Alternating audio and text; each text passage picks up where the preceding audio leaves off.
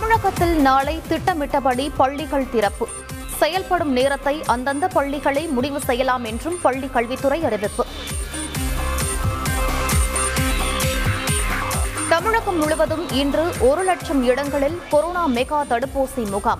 தடுப்பூசி செலுத்தாதவர்கள் செலுத்திக் கொள்ள அமைச்சர் மா. சுப்பிரமணியன் வேண்டுகோள்.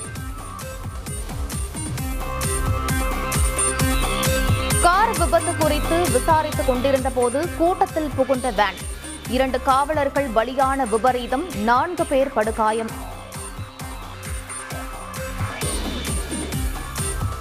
செங்கல்பட்டு அடுத்த பரனூர் சுங்கச்சாவடியில் பேருந்திற்காக நள்ளிரவில் காத்திருந்த மக்கள். பேருந்துகள் நிரம்பி வழிந்ததால் அவதி.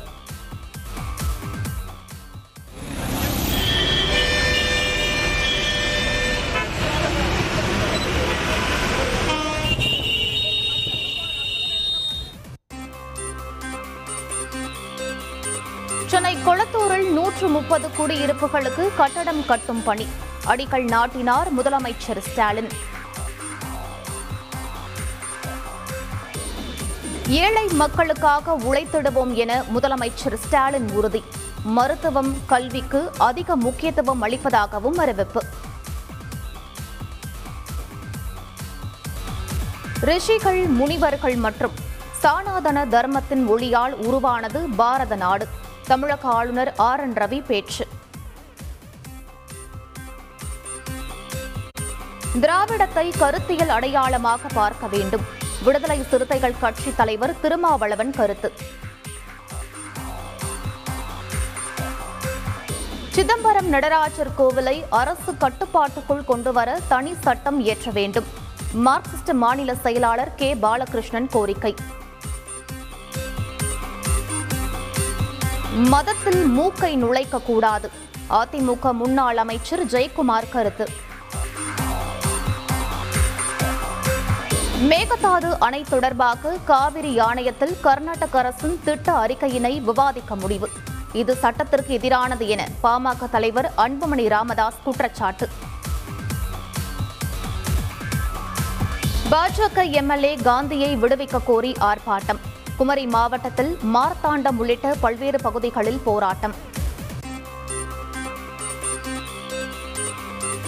புதுச்சேரியில் மசாஜ் சென்டரில் கத்தியை காட்டி நகை பறிப்பு. நான்கு பேர் கைது மூன்று பேருக்கு வலைவீச்சு.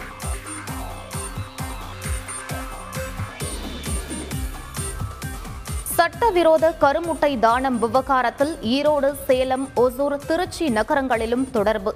ஐந்து மருத்துவமனைகள் விசாரணைக்கு அழைக்கப்பட்டுள்ளதாக கோவை சரக டிஐஜி முத்துசாமி தகவல்.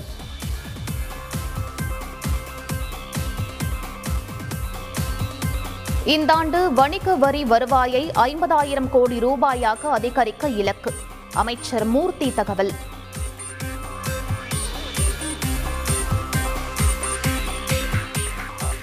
முதலமைச்சர் ஸ்டாலின் உட்பட இருபத்தி இரண்டு எதிர்க்கட்சித் தலைவர்களுக்கு மமதா பானர்ஜி கடிதம்.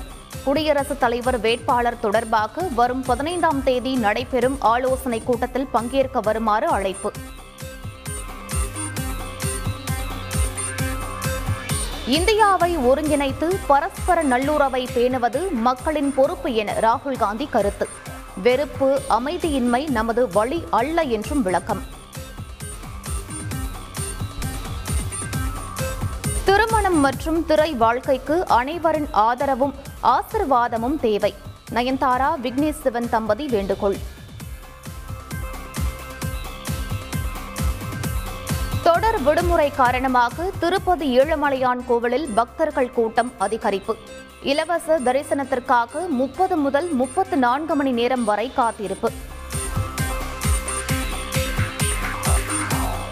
இந்தியா தென்னாப்பிரிக்கா அணிகளுக்கு இடையிலான இரண்டாவது டி டுவெண்டி கிரிக்கெட் போட்டி. ஒடிஷாவில் உள்ள கட்டாக் மைதானத்தில் இரவு ஏழு மணிக்கு பலப்பரட்சை.